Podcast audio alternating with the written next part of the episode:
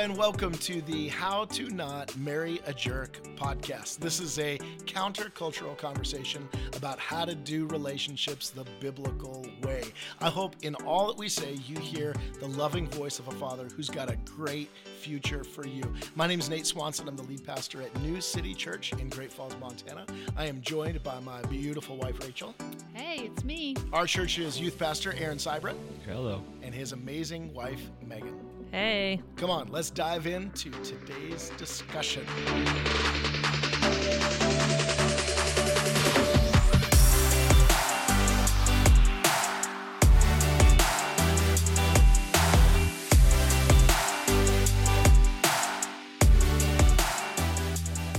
All right, so here is how I'm hoping to start today. I want to ask you about some disaster meals.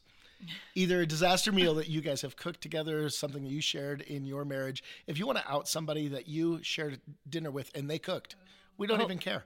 Or your mom, maybe your mom. Oh, mom, we love you. I But if you want to like shout out a horrible recipe, maybe that either your mom loved and kept uh, bringing Oh back to the dinner table when you were growing up, or something that you knew, like my mom's a good cook, but that was not her best right there. Split What comes to pea mind? Soup. Barf. I hate it. Um, my mom did like a cream of spinach and Oh. something else. I mean, it was like chicken or something. Cream of spinach and chicken soup one time, and it was disgusting. And we just like never let her live it down the rest of my high school years. Oh no. They still bring it up on a regular basis. we are so but she is a Renee. phenomenal cook. So My mom did liver and onions, Oh and every time I mention that, nobody seems to like the idea. I remember enjoying it as a kid. Ugh. I actually really liked it. What comes to mind for me, and I'm gonna I'm gonna kind of shout out my wife here. I, it's okay. early on in our marriage, uh, she had not had much experience cooking, but very little, maybe zero experience cooking venison. oh my gosh. And if you don't know what that is, somebody in our church had shot a deer, gave us the meat, and we were on a very, very shoestring budget. So we were grateful for the meat. But if you've never had it, it dries out very quickly because it's very, very lean meat. And I came home after work, and she had prepared this. Venison Was it steak? Is that what it was? Sticks. Yeah. Like it was like. I'll let you finish the story. No, they were like like chicken sticks. Like you would do like a little bit of meat that Like you. a finger steak? Yeah, like a finger steak. So you do like a little small cut of meat, roll it in like breaded something, and mm. then cook it. And it was awful. Just awful. Well, I remember the sound of it hitting the floor when we dropped it because it was so hard. It literally, it like rattled on the floor. Yeah. It was Ew. absolutely So bad. done. What did we do? Did we just fast that night? I, don't know what we, did. We didn't eat that. We probably just had ramen. Yeah. It Yeah. was a rough one. ramen. In fact, there came a time where I said, "Okay, can is it official to say that we make enough money now that we never have to eat venison again?"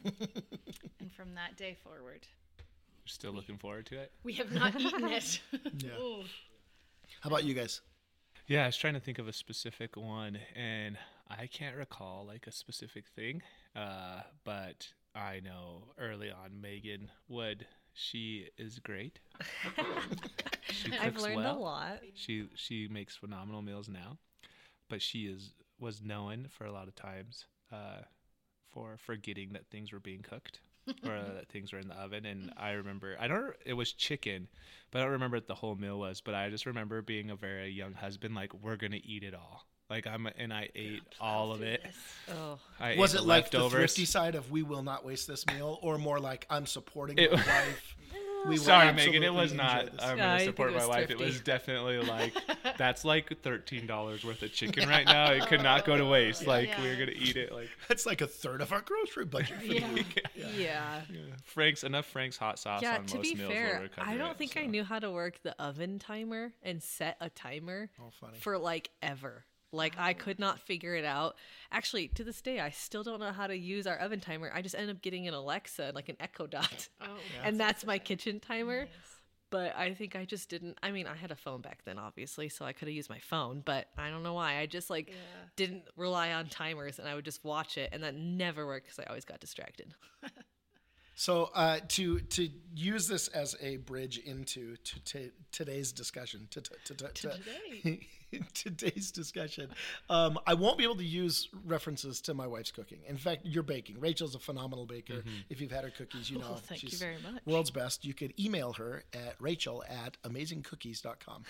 and uh, And I don't know who you will be emailing. but I would love Let to see on the But that receiving. Rachel will be like so excited. to Rachel hear Ray or something. But I will say that um, over the years, being a father of five and two girls in particular, uh, they love to explore uh, the world of uh, cooking and baking in particular does not always go well if your measurements aren't right if your ingredients aren't right if your process isn't right if your timing isn't right.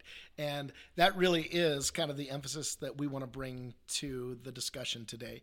Um, we're going to turn a corner here in a minute, but um, there it, it's really sad to me when I think about like the ingredients for a meal, you know. And and if you've if you've watched the past How to Not Marry a Jerk ser- sermon series that we've done, you know that um, I went over the top and had all kinds of ridiculous fun with this, and it's so cringy looking back at something I recorded seven years ago or something like that. But um, if you can imagine just a ludicrous analogy of of just swapping out ingredients depending on what you have in the cabinet or don't have in the fridge um, grabbing something that looks like another ingredient because it's a close enough visual match does not mean it's going to work in a recipe. And so uh, it, it's it's sad to me when people think they can take for lack of a better term any ingredients to a relationship and make it work. You know if if you think i can just marry anybody that i want and anybody that I'm attracted to in the moment, anybody who maybe gives me attention, they slowed down and noticed me, and you think that you can just add them to your life,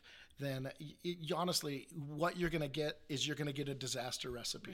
Your your ingredients really really matter. It it's very apparent in baking. It is very apparent in in relationships. Your ingredients matter. Your process matters, right? Mm-hmm. If you decide to crack the egg on top of the cookies after they come out of the oven, like that's that's just a bad process, right? There's, they're not going to taste the same. They're not going to be enjoyable. Your process matters. So the order in which you do things, the method that you take in joining two lives, i- it's it's it's such an obvious illustration, right? But you can't bake any way you want, and you can't do a relationship any way you want. What comes natural, what maybe your natural impulse or inclinations may be, are not necessarily going to work. So your ingredients matter, your process matter, your timing really matters.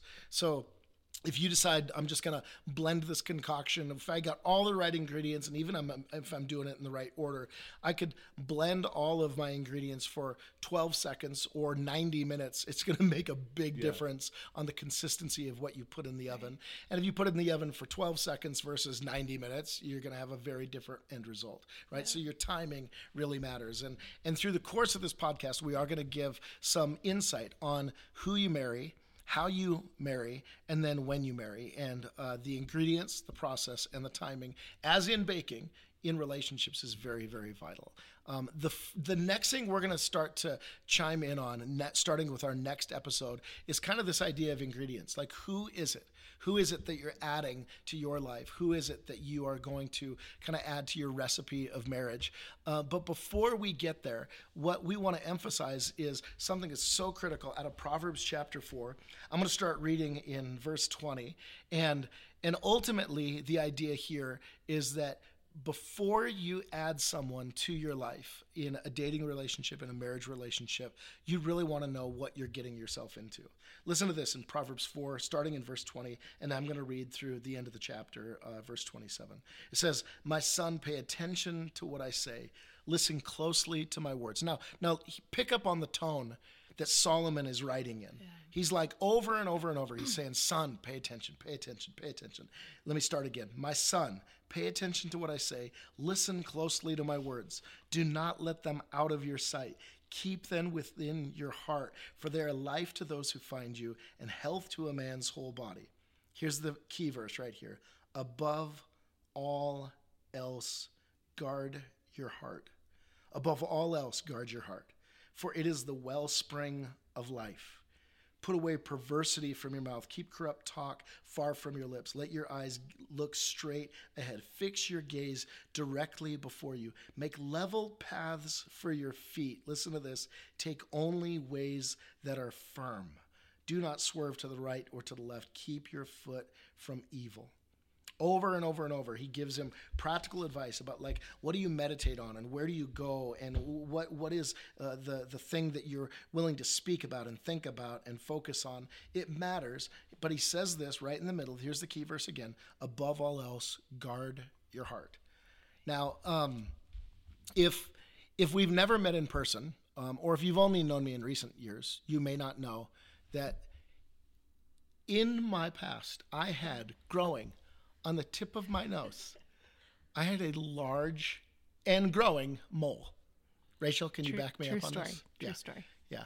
I often like to say that before I had it removed, like it, it dangled slow so low, I had to hold it out of the way as I took a bite. Otherwise, it could get mixed up with my soup. Yeah. Do you remember those days, Megan? Do you remember? I mean, I don't remember that Small children. scenario, but Small children from our church would dangle from it. They I would grab on it. They would swing like on it. wrecking ball. okay, so all of this is an exaggeration, at least from my perspective. It's an exaggeration. Oh, Right, right, right, right. okay. Not accurate. But I did have a mole. I did have it removed. I had it for several years. It was growing for several years. And you might wonder, like, why did I wait several years to have it removed? Because I was concerned about the process by which somebody would, like, slice a mole off of the end of my nose. Yeah. Because I mean, think about it. If that goes poorly, Yeah. right? Maybe that should have been our opening question. If you had to have somebody slice something off of your What? face, what would be your process for vetting Oh, that surgeon? Yeah. How do you vet a surgeon? I don't know. You probably I don't know either. do you let them cut off something less noticeable first? Let's Here's my elbow. Let's Chop try there this first. thing on my foot. so check it out. Like, think about it. If, if you are going to have something sliced off your face, Yeah. you want to know the person who's doing it has a good reputation. It's not their first time, Right. right? Yeah. They, they're working with the right tools. They've got experience. They've got the, like there's there's y- their Go- Google reviews are strong, right? Mm-hmm. Think about it this way: if you were going into business. If you were going into business and you've like maybe you've you've borrowed money from others and you've you know developed your plan and and you're about to like quit your day job and launch strong, who is it that you want as a partner in this process? Who is it that you want bringing advisement and bringing counsel? You want somebody who really knows the field of business you're going into. If you if you're relying on their input, on their guidance, mm-hmm. you want somebody who is actually not going to waste your investment and mm-hmm. waste your money. If you were if you're facing a judge for whatever reason, say you get into legal trouble and maybe maybe you know you're not at fault, but you're about to face a judge and if this goes poorly, you could get locked up for a really long time or you're about to go into a job interview and you've got references that you could list on your resume. Who is it that you want? Who is it that you want representing you in a, in a business endeavor? Who is it you want representing you or, or partnering with you in a in, in that business venture, uh, a medical encounter, a legal battle? Who is it that you want? You want somebody who's proven. The book of Proverbs says, above all else, guard your heart not your finances, not your freedom, not your face. Above all else, guard your heart. And I'm, I'm going to sound probably just so increasingly old with every episode. but as a dad who really cares about his young adult kids, I think how many single people out of desperation have just thought, you know what, good enough. There's that's mm-hmm. maybe he's not Mr. Right, but he's Mr. he's Mr. Right now. He's Mr. Good enough, good enough for now Yeah. Above all else, guard your heart. And I, I think uh, one of the one of the motivations behind this entire podcast is uh, for Rachel and me watching in after years of doing youth ministry and young adult ministry and just ministry in general with a variety of ages in our church, watching people who were like really doing great in their walk with God. They had momentum, they had traction, they had promise. They they'd look back on on regrettable seasons. They'd see God come through and deliver and forgive. They're growing strong, and then nothing.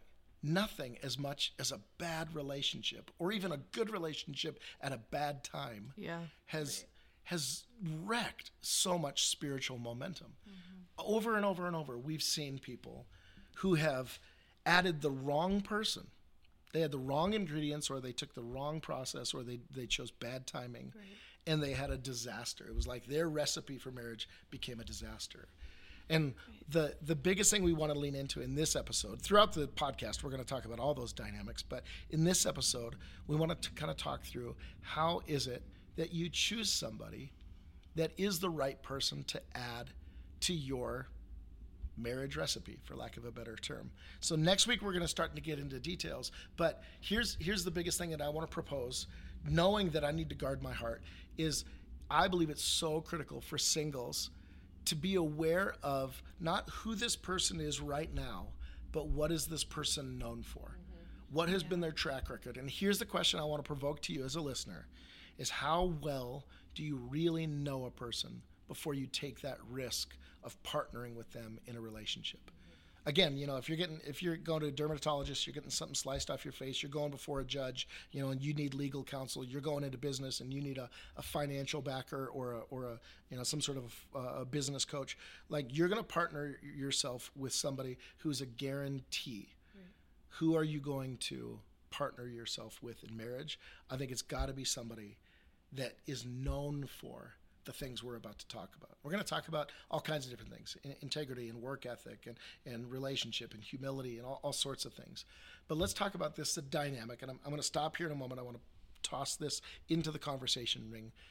How do you begin to evaluate what a person's known for? How do you begin to see like a, a larger frame of reference for their life and actually know that the person that I think they are is really who they are?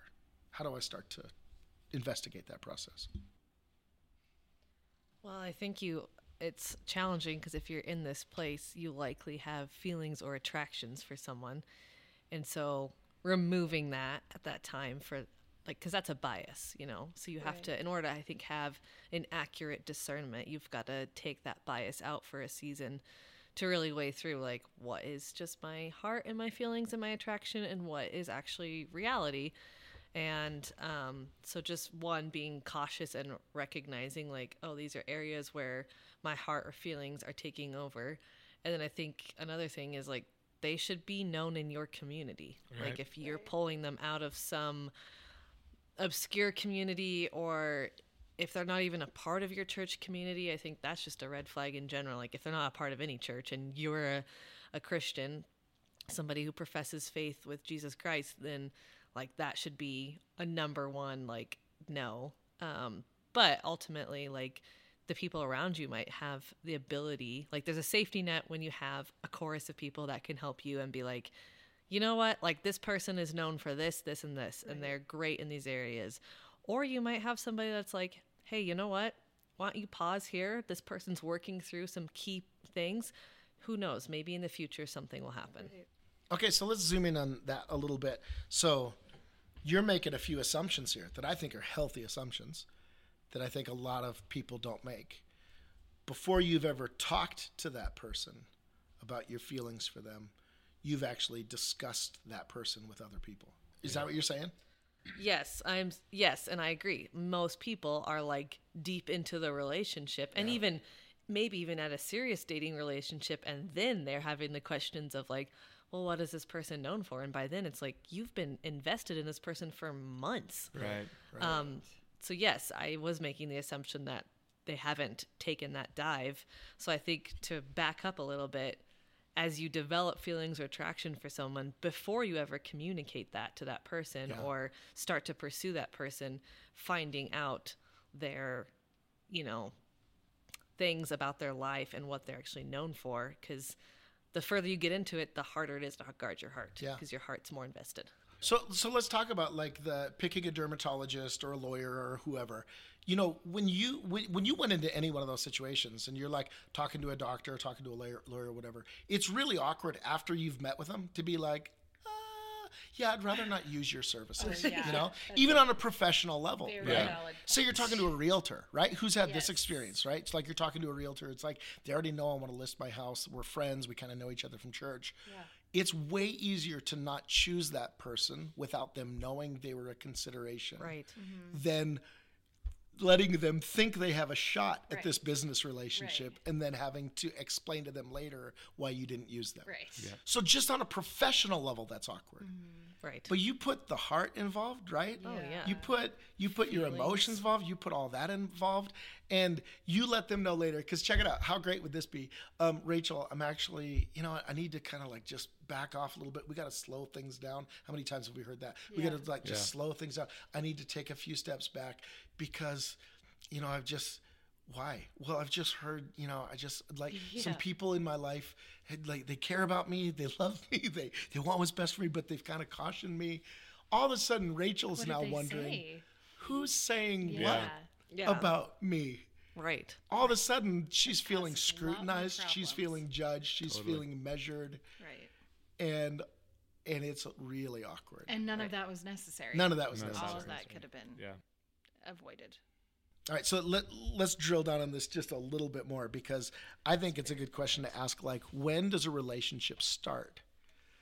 I mean, we're in the digital age, right? We're in the social media age. Oh, Yeah. yes. We're not in the age of the 1950s where you know our grandparents, you know, or parents would ask each other, "Hey, you want to go steady and want to go to the dance with me on Friday night?" And that was maybe the start of the Right. relationship. Mm-hmm. Or you'd send a little note to the next the person sitting next to you. Yeah. Check yes or no. Yeah, we're not in the 1980s slipping notes back and forth and you know mark this box if we're gonna go steady. Right.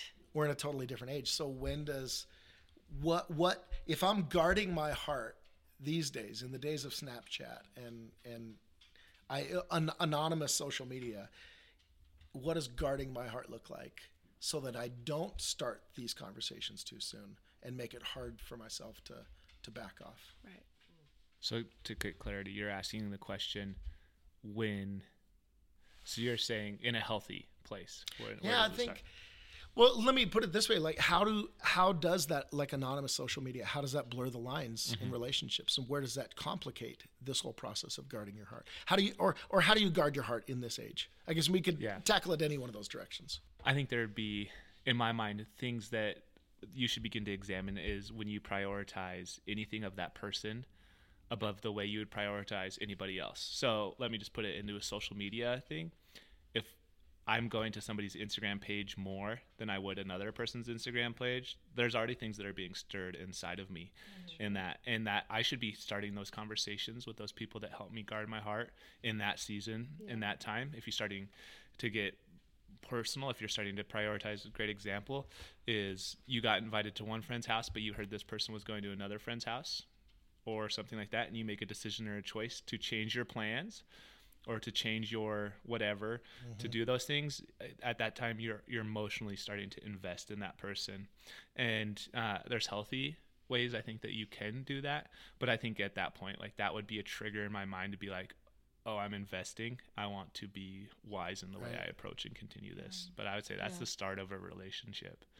Yeah. I and they can be clueless too in that. And you could be creating something in your heart a desire for a relationship that not, Right. might not be healthy at that point Yeah, I think when it comes to social media, that there are just so many ways we can get tied to somebody without ever having to have personal contact with them. And so you can, people develop full relationships without ever meeting in person, without even knowing the true identity of someone.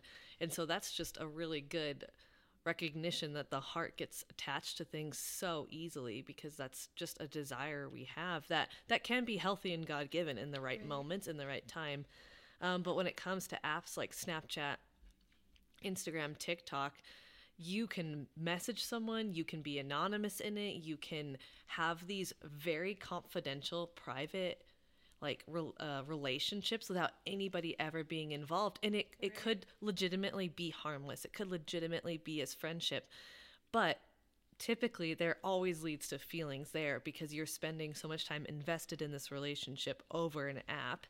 And i think snapchat is just dangerous in general because it is it disappears. And so Yeah. there's so many things that can be said or done on snapchat that could be honestly very harmful to where your relationship is at. People can send you things. It can just be super unhealthy. And so i think that's a terrible way to communicate with anybody. Um, but i think when it comes to social media is like you have to guard your heart in your communication with people even texting. Like i think texting falls in this category. There was a story once Can I like- can I pause for just a moment? yeah.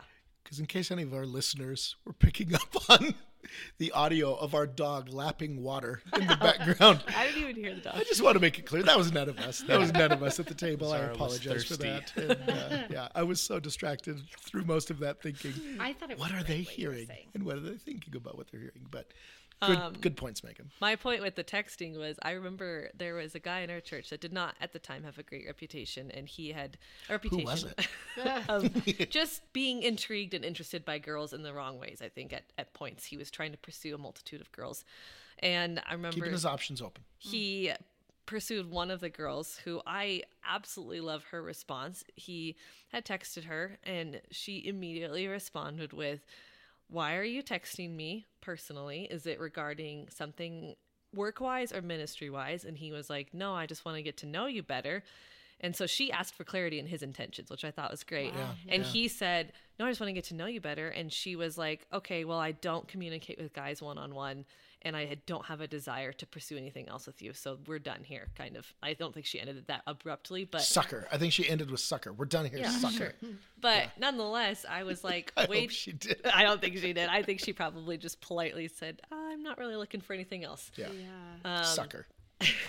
And I think that did not like she honestly guarded his heart in the Yeah. process. Like Oh, yeah, I don't think his intentions were great, but she guarded his heart by telling him like I'm just not willing to go there and I'm not going to waste your time Yeah. with it. And I think people are just so desperate to feel something, to feel loved, to feel in a mm-hmm. relationship that they're even if they're not interested in the relationship, they'll sometimes allow it to go further than it should because they just want to feel. Right? Right. Yeah. Oh. Even if she was interested in that, I think it's smart to start there and say, don't have this conversation over oh, text. Oh, yeah. Like, you better be talking to other people Right. before you're starting this over a text and be talking to me in person. Tell me in person that Yeah. you want to get to know me better.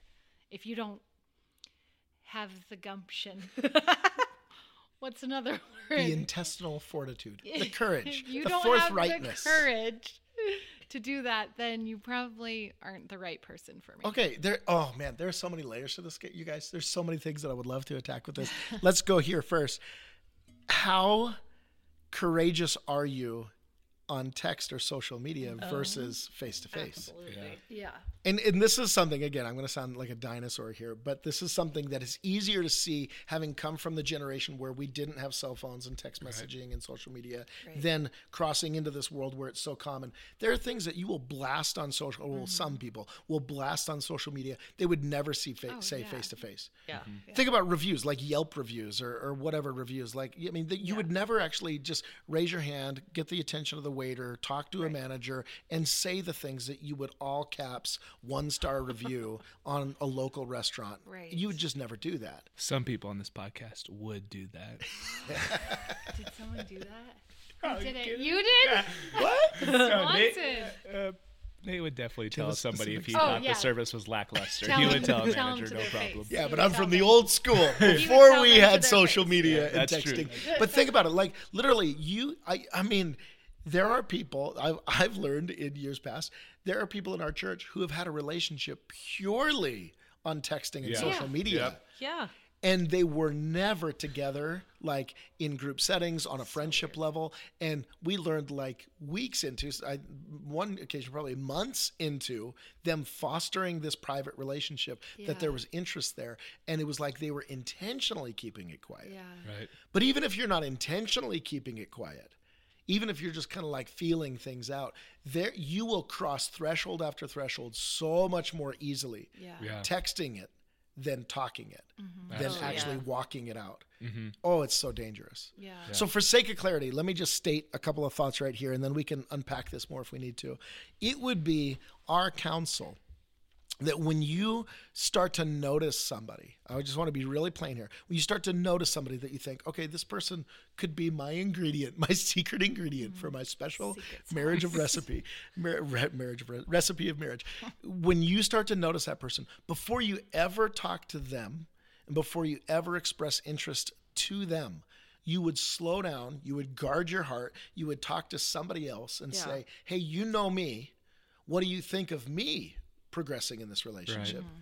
And do you know them? What do you think about them being a prospect for me in relationship? So smart. So we, we can slow down and uh, there's there's follow up beyond that. But even to this point, social media complicates this. Right. Texting complicates this. Oh, there's so many other anonymous things that complicate this. But even remove remove technology out of this completely.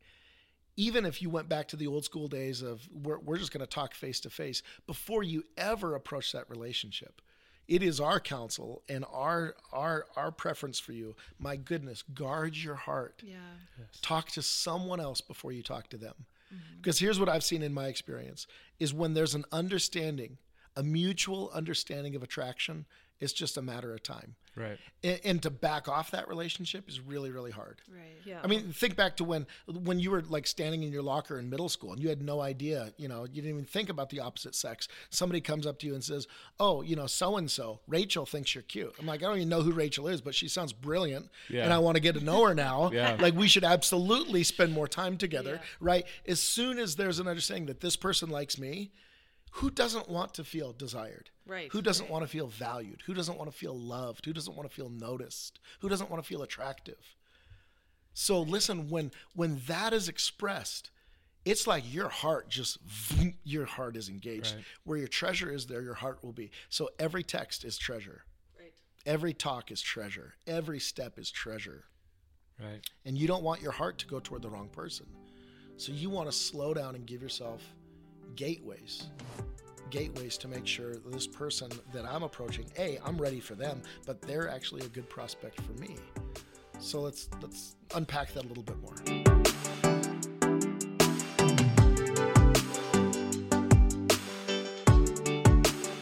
Reflecting on what you've heard? Consider sending us your questions. When you email podcast at newcity.church, your feedback could shape one of our future episodes. It's a simple way to keep the podcast relational and relevant for you.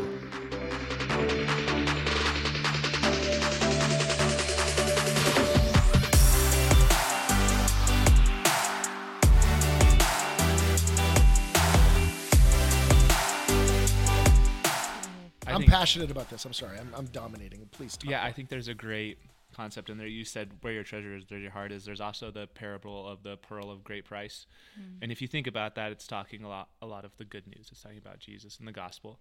But what does that man do when he finds the pearl of great price? He sells everything Yeah.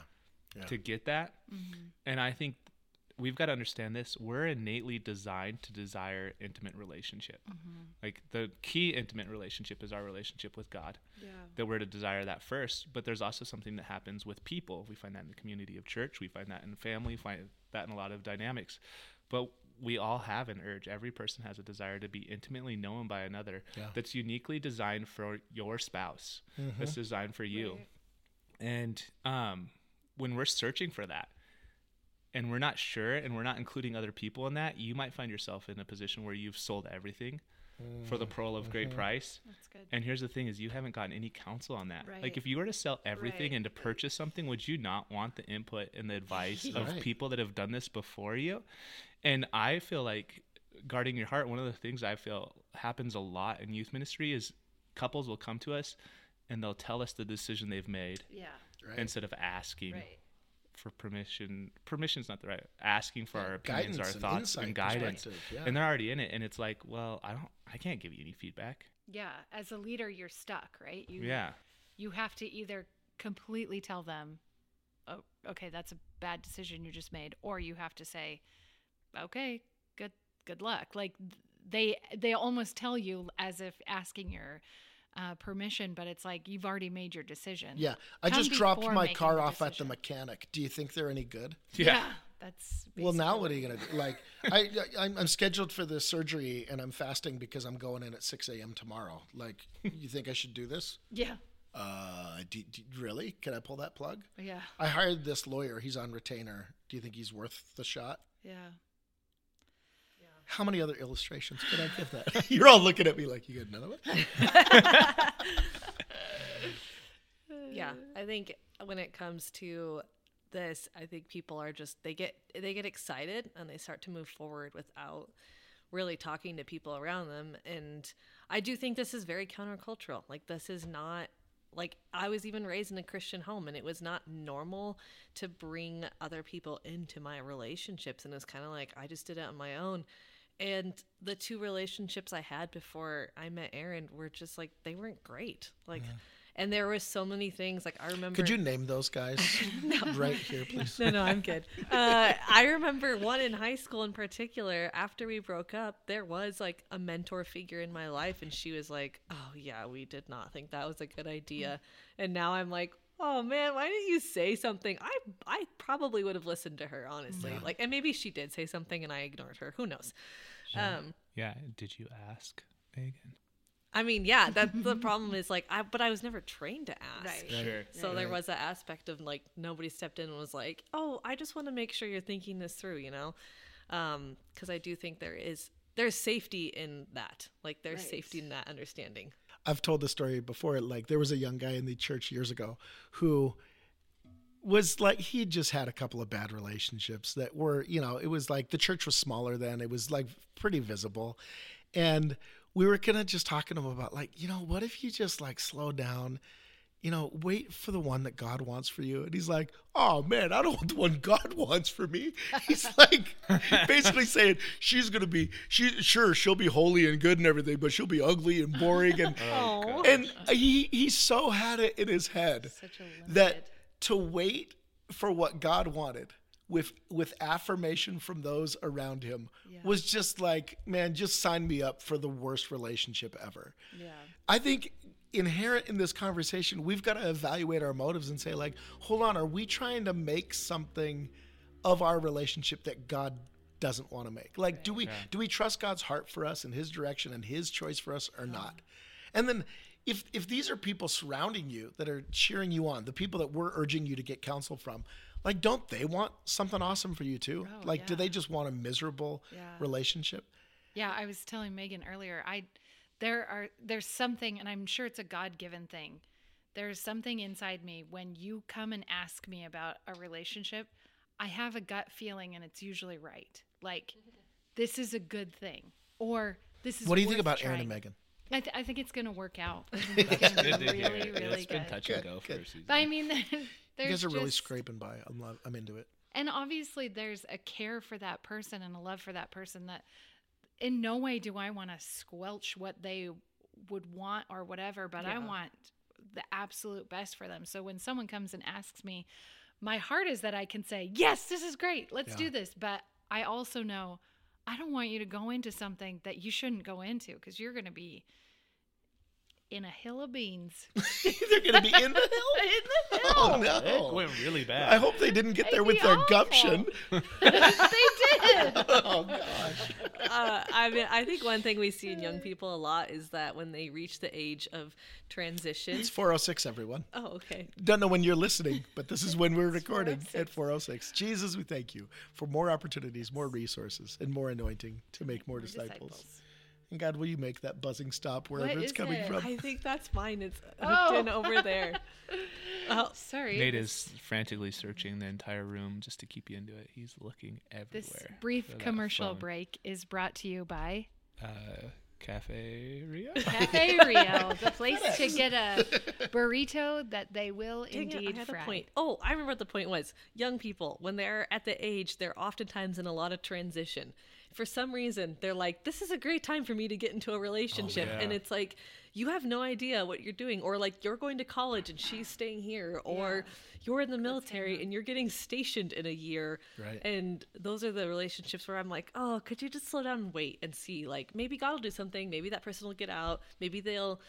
they won't go to college sure that's great but it's like they they get into this like in between phase where they're like yes we're moving towards a relationship but we still don't know the future so we're like committed but also if the future changes we're not committed and i've just seen it go Yeah. south many times and it's just sad because they didn't guard their heart Right. and then one person moves on inevitably because life has taken them to another season Right. and it's like if if you could have just you know taken a step back, held your feelings back, and just waited to see what the future led to, or even like, are you willing to take that dive, that jump with it? If it's a serious relationship, are you going to move with them? Are you Right. going to support them in college? Whatever. Right. Um, but I think that's hard for young people to get because they are often in such a season of transition.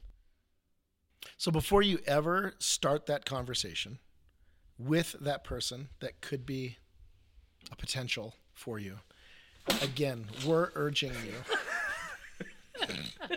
Aaron's self-destructing over there. That was a good one. He was trying so hard to muffle that sneeze. He blew an eardrum. Here, here's some good advice. When one needs to sneeze, you just let it out. Just let it go. Just let, let it go. go. Don't try to hold it back. We all learned in elementary school that never ends well. This is why you should be watching the podcast on YouTube rather than listening to it wherever you are. All right, because there's so many visual treats. You should have seen me uh, earlier on. Aaron was dangling from my mole. It was great. It was really really cool. Okay. All right, so um, awesome. So again, our our urge for you, and this is this podcast is primarily aimed at single people at New City Church. So if you're not in relationship with us, you could think we're bizarre. All right, if you are in relationship with us, you do think we're bizarre. But uh, here's our hope for you: is that before you start that conversation with somebody that you're drawn to, talk to someone that knows you. Slow down. We've we've emphasized already in our in our just two preceding episodes how much community is at play in doing mm-hmm. relationships well. Slow down. Talk to somebody. Ask them, "Do you feel like I'm ready for this?" And then, what do you know of this person? What vantage point do you have about their life? Because I want to, above all else, I want to guard my heart. I want to do this right. So that has to do with the person but it also has to do with your process your process. And let's get a little bit back more into the social media conversation because i think that's so huge right now.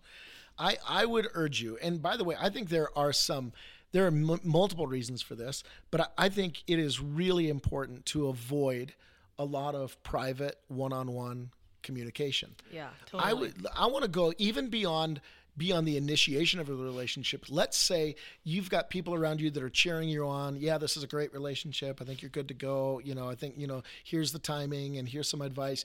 But say you're even in a relationship. I think there are times that you could be talking, you could be texting and you shouldn't. Yeah. Because actually Proverbs says when words are many, sin is not absent Yeah. and there i think there was something that in our in our process of getting together. Now we were before cell phones. We were getting together before cell phones. Rachel was living in portland. Uh, she was sharing a telephone in the dorm with i don't know how many other girls. And in order to communicate we would have to like strategize be by the downstairs dorm room phone on Wednesday at 5 p.m. and I'm going to call and try to get that homeschool girl from from from Salem away from the phone so I can actually get through. Like it was literally a strategy to get to talk. And there is something about having to wait to talk mm-hmm. that I think is so so healthy. It changes your communication. There there are stupid things that I would think, and I would not have time. I, I or, or I, I had so much time to think about those things that I would end up not saying them. Because by the time I actually got a chance to communicate those things, I'd realized, okay, no, I was just being prideful, or I was just being insecure, or I was just being like, or I've talked to somebody else about it, and they're like, I don't think that's what she meant by that. And there, there was health there was better patterns and healthier patterns of communication built into our relationship because we didn't communicate as much. Mm-hmm. One of my concerns for younger people today is you're you can just talk mm-hmm. nonstop. Text all day. I mean, right now it's like if you get left on read for four minutes, you're like, what? right? Yeah. And there is something so valuable about learning to wait. Right. Um, it's actually really interesting. We were just listening to a podcast recently about was it granddaughters of a of a lady who she had given them these rules for dating, Yeah, it's a book that's written. and she's not writing from a Christian perspective at all. And she was writing to her granddaughters like really liberal, like women's lib, and we're strong, and we don't, you know, we'll we don't need a door held open for us, and we'll pay for every meal, and you know, men aren't Sure. whatever. And and they they were both single later in life, and they're like, this is for the birds. Grandma gives them these rules, and one of the rules she gave them is essentially. You need to talk less, and you need to back off. And if a man asks you out, and this is this is I think probably back in the 80s or 70s or 80s that they received the advice. So cell phones and social media weren't part of the package, but um, but they, she said if a man asks you out for the weekend after Wednesday, say no. Say you have plans. Say you already have plans. And just because she's saying if he doesn't value you enough to prioritize you earlier on, blow him off. And and don't call him. and like you wait and and and i mean a lot of her advice we didn't read the whole list but a lot of her advice was basically don't be so stinking available Yeah. Yeah. Yeah, no joke. because the hunt makes the hunter desperate Yeah. he wants and and when the hunt is hard he's actually going to value it more he's actually going to value it more. And so I, I think there's a, a very scriptural side of this just a purity side. I'm going to guard my heart side. I'm not going to enter into a relationship and communicate too much side and get into difficult territory. But i think there's also a really practical side of this that man ladies let me speak to you specifically. Ladies you don't know yet how desirable you are because you've made yourself too available. Yeah. Yeah. quit texting. Quit calling back. Yeah. I agree. I think uh, with texting too, you can't read tone.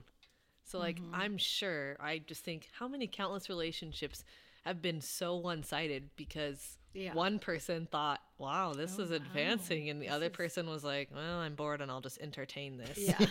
and I just think I've talked to so many people that are like, I thought he really liked me. He talked to me Oh, all man. the time, Yeah. and it's so sad because then they talk to that person in in face to face or in person, and they're Right. like, Oh no, that's not what I meant. And so I think that's sad because that shows that that person's not known for guarding hearts. Because if if you're hanging out with a guy that's texting other girls all the time, Yeah. like Oh. why would you want to spend Yeah. time with him? Because he can't value you in Right. front of you. why would you want to be one of the five Right. that he's constantly communicating with Right. And so knowing like when it goes back when you going back to like someone you're known someone that's known for something, like I feel like if I were to do it all over again and I was 20 in this age, I would not. Like I would be so cautious to be like, okay, who who you texting all the time? Like mm. who's on your Instagram and who's on your Snapchat and how how much are you communicating with these people because I'm not willing to be one of your many. yeah mm-hmm. Yeah, Megan doesn't have to worry about that. I'm pretty well known for not texting anyone back. So She's true. not worried about that. and i think one of the impulse fears that could come up is like well what if what if he stops texting me what if he loses Yeah. interest Yeah. great Let him go. Yep. let him go Yeah. Yeah. Because he will probably he'll probably lose interest later on in life too. So yeah, you don't want to fight for that. yeah if the only way you're keeping the other person's interest is by like entertaining them and jumping every time they say it's probably not a really not it it's not a very in-depth attraction Right. Right. I- we we've shared uh, briefly in one of the previous episodes that Rachel and I, uh, after we started dating, we broke up for a season, and the reason was actually because uh, we had so many people cheering us on that when we got together, like immediately there was like a chorus of voices in her family, in my family, in in church family that were so in favor of it. I didn't like the idea of our whole future being decided by others. And I, I, I thought, I want to marry this girl because I'm really in love with her, not because, not because I'm, I, I, everybody's talking me into it. And so it kind of gave us some space. We, we remained friends. We stayed in communication. But I think there was something about her poise and her she wasn't clamoring for my attention. She wasn't you know constantly you know reaching out or what do you think? Do you know is there a chance? Do you think we could maybe like she was just steady and i could tell she had a confidence in god.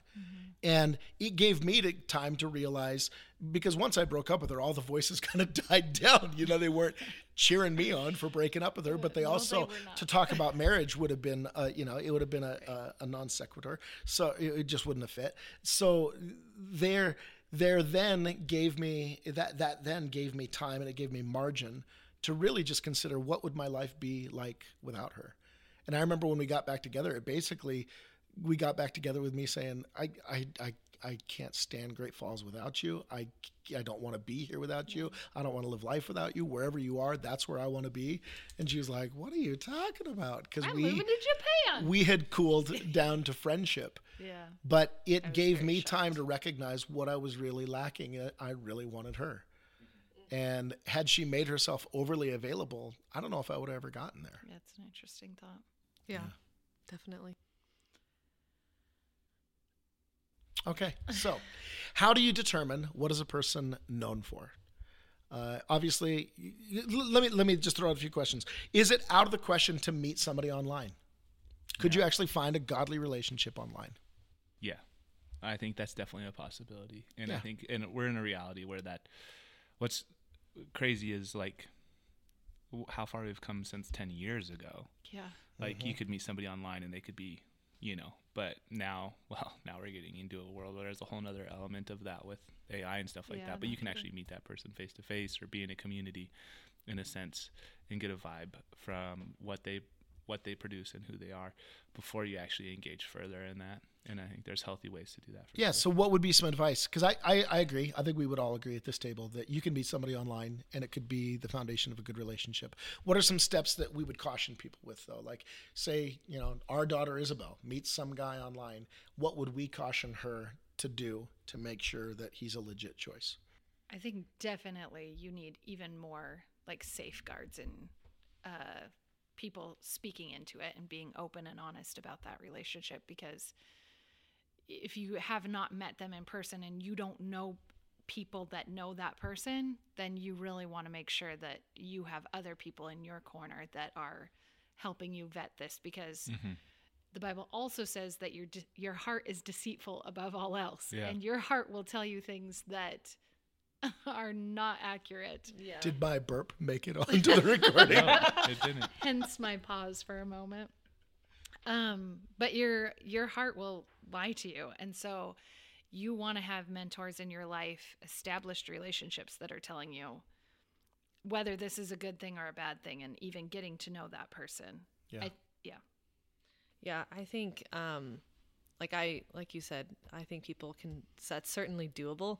I think there is a risk associated with it that is different Yeah. because you mm-hmm. don't know that person and they could tell you all these things about them, but who knows if they're true or not. So I think there's an element of like a trial in a sense of like you kind of have to weigh through like what they're saying and if it's true or not and just weigh through like it's possible they may have exaggerated things and be cautious of that. I think i personally would probably investigate their church because i think you can tell a lot about someone from their church and even if i was like if it was my child maybe i would even go as so far as to contact a Yeah. pastor from the church and be like hey you know what? Like this this guy is pursuing my daughter. Is he involved in your church? Because um, I know in the past I've talked to young adults who have been interested in online relationships and they're like, well, he goes to church. Yeah, a lot of people go to church Yeah. two, three times a year and Right. that's Right. it. And, And- they think I go to church. Yeah. And Oh man, so, say. yeah. I'll run into somebody at New City and I'll be like, "How long have you been coming to church here?" Oh, about five years. Like what? Luckily, I was with a guy recently whose friend replied that way. He's like, "Dude, you've been here like five times in five years." I was like, "I feel so much better for not knowing you yet." Yeah. yeah. But in his mind, oh, this is where I go to church. Yeah. Right. So I think I would be like, okay, because like you could talk to this family, like the family of the person you're interested in, but they also might be super biased about their own kids. So Right. really, the only way to safely investigate somebody's life is to go to their their community, and Yeah. they should be involved in a local church. And they should have somebody in their church that can vouch for their character. And if Yeah. they don't, then that's a red flag of like you're not actually involved in the local church, that's and you're right. probably not going to be at this rate. Right. Right. Right. Absolutely. Without question. If my any one of my kids said, I found this person online, I would be contacting their church. Mm-hmm. And if their church is large enough to where the person that answers the phone doesn't know them, then I'd say, hey, redirect me. Like figure out like what where they are they serving in ministry? Right. Do they attend a small group? I want to get I want to get in communication with somebody who knows this person Right, by name. exactly. And if that person doesn't exist, that's a problem. Yeah. Yep. Definitely. Yeah, I think that's something that you've just got to slow down. Yeah. All, all of it. Slow Right. down all of it. Slow down all of it. And yeah, I think that's great. I love the idea of contacting their church. And if you'd have some, let me just say this: if you're in our community and you don't have somebody in your life that's willing to do that for you, come to a pastor. Yeah. I would make a call on behalf of somebody to ask questions, and I would never be uh, bothered by doing that. I absolutely would love to help Yeah. somebody with that. for those who are hearing this thinking like what in the world? Is this like a background check? Is this like security clearance? Let me bring back to proverbs 4 above all else. Yeah. above all else guard your heart mm-hmm. Come on, you're talking about your heart. You it. you got one heart. You got one heart. I I heard this great illustration. Um, Warren Buffett is not known for being a believer, but he's a billionaire, and he was talking to a group of high school kids, and he says, "How how cool would it be?" He's like, "No, I'm not going to do this. Don't get your hopes up." But he said, "What if I bought every single one of you your own car today, brand new vehicle? You could pick it out, whatever color, whatever model, whatever whatever price tag, doesn't matter. I'll foot the bill. You pick it out. You'd be thrilled." Now, what if I said, you can only have that car. That's the only car you'll ever drive for the rest of your life. He's like, you would care for it differently. You would care for it. You'd probably choose it differently. Mm-hmm. You'd choose a different vehicle, but you'd also care for it very, very differently. And his point was, you've got one body. Take care of your body. Mm-hmm. My point is, you got one heart. Yeah. You've got one heart. Yeah. The seat of emotion, the seat of of where you interact with God. Like think of how many people have jacked up lives because of insecurity and fear and pride and they've got so many issues with addiction and, and hang-ups. You might be one of those people currently. God doesn't want you to stay there. He's got life Right. for you. He's got health for you. And getting into a bad relationship or even a great relationship at the wrong time is not going to help you Yeah. man there, there are two girls that i thought i was going to marry like not simultaneously. Two different girls in two different ways two different seasons that i thought i was going to marry before rachel. At the time when those relationships ended i was devastated. Now i'm thrilled. I'm thrilled. Yeah. and nothing against them but rachel's just she's the perfect fit for me guard your heart. Yeah. be willing to take it slow. Be willing to slow down and be sure of what you're getting into. Marry somebody who is known for you know what they're known for. Yeah. you know their community. You know their investments. You know their their patterns. That's so important. Let, let's talk about those people who maybe aren't you know so remote that we met them online but just in the church how does a person start to get a sense of who is this person? You know say I've, I've seen them i've noticed them i've been around them. What are some steps that they can take before going public face to face hey you know i'd like to get to know you what, what do you think what what are some steps a person could take to actually like just investigate who is this person uh, that i think is maybe attractive Yeah, let me. I want to jump in on that one because I have a lot of thoughts on this one. I think communicating with people that you're personally invested with about that person, and there's got to be a wisdom in who that who you choose. A teenage girl who mm-hmm. loves a teenage or likes a teenage boy should not talk to another teenage girl. Yeah. Like, just 100%. That person's not going to give you good advice. Right. Find somebody that's married, find somebody that's further along, find Yeah. somebody that's a spiritual leader in your life, somebody and just begin to ask questions. What do you know about this person? Right. And I would go as far as like I would say there's wisdom inclu- including church leadership. Now that doesn't have to be a pastor. I think there's wisdom in that, but somebody that's leading them in ministry Yeah. because when you lead people in ministry, you just get to know their heart, you get to know their mm-hmm. faithfulness, you get to know a lot of their character and their Right. integrity through the way that you see them function in ministry. And uh, I could tell you a lot about the person that I've served next to, that I've strived next to, that we've worked next to, that I've gotten my hands dirty with. I can tell you a lot about that person, what they talk about, what makes them tick, what they enjoy, those things. So I can give you pretty healthy feedback on, and I may not even communicate those things, but I might just ask questions like, you know, they're really into the outdoors. How do you feel about that? Well, I hate the outdoors. Okay, well, Okay.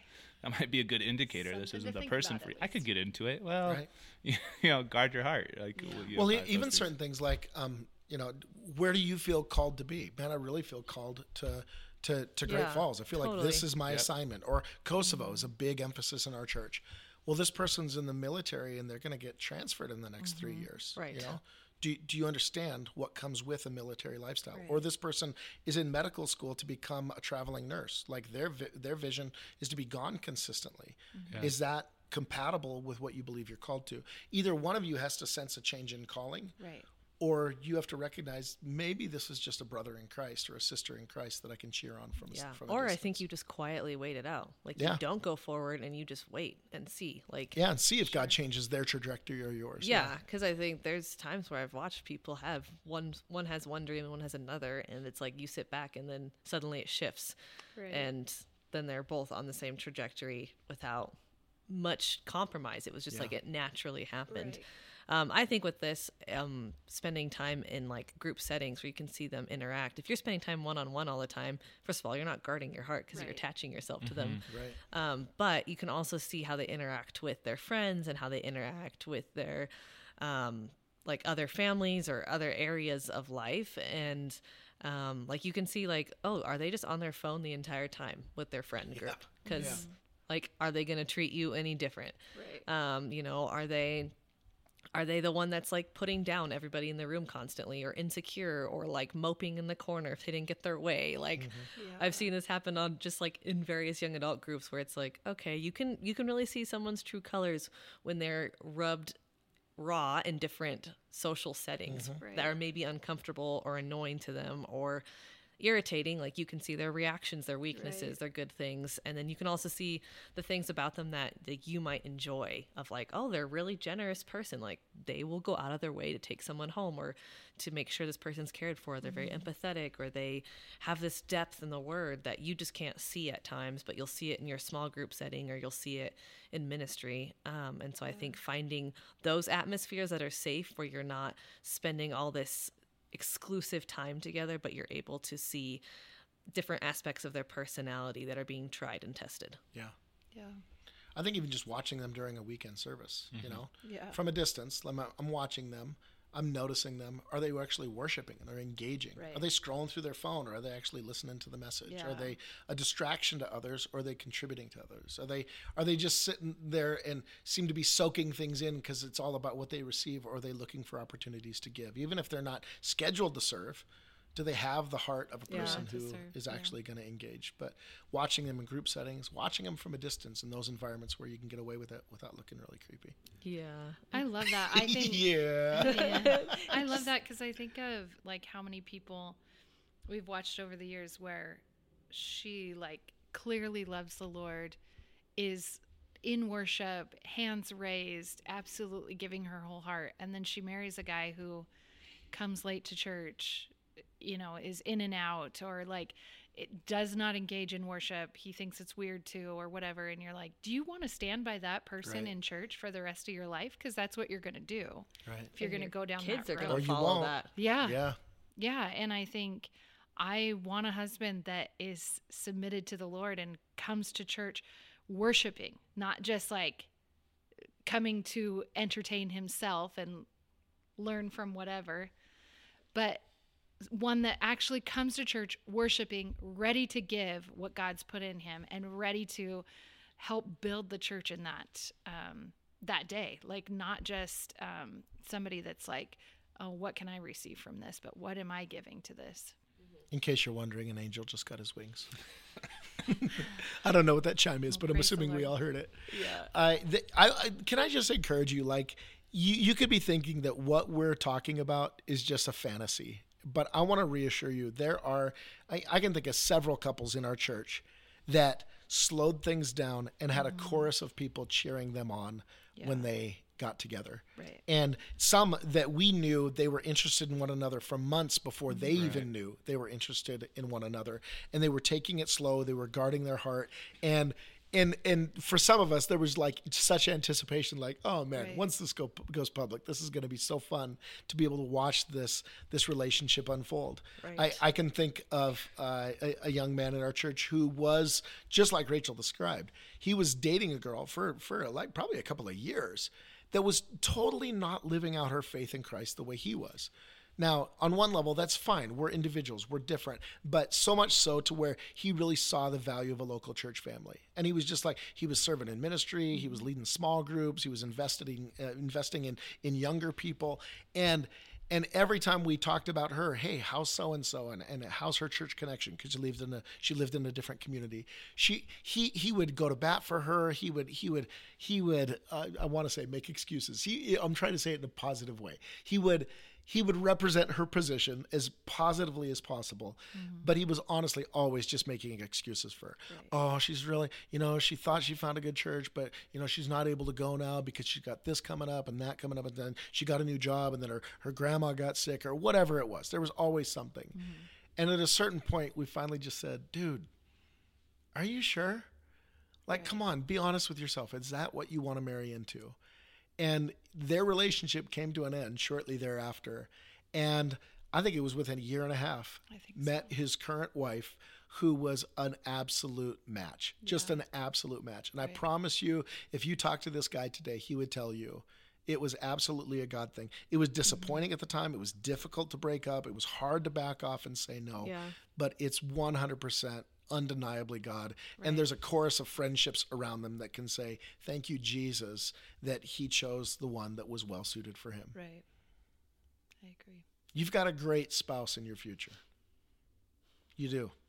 You got a great spouse in your future. Don't rush it. Take time. Yeah, Even if it takes a little right. bit longer, know who, what you're getting into. Know who this person is. Know what they're known for. All right. Other thoughts? I don't have any other thoughts. That's a good. Aaron, any more sneezes? I feel like this throat right episode's getting real long.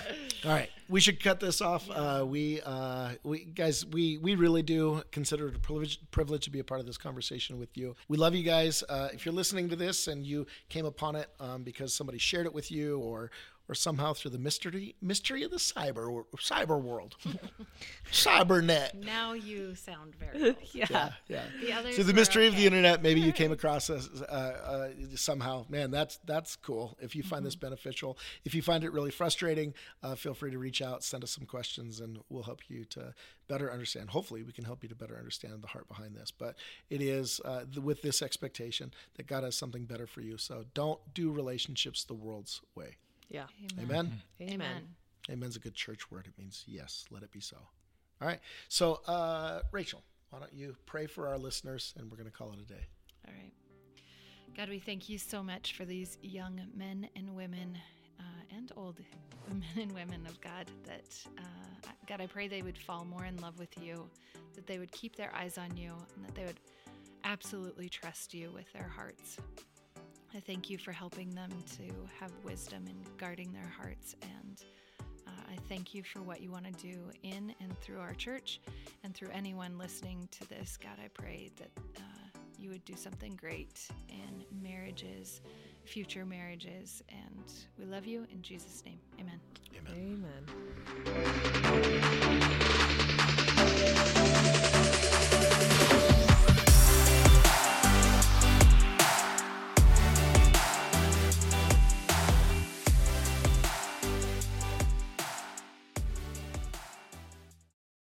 Cybernet.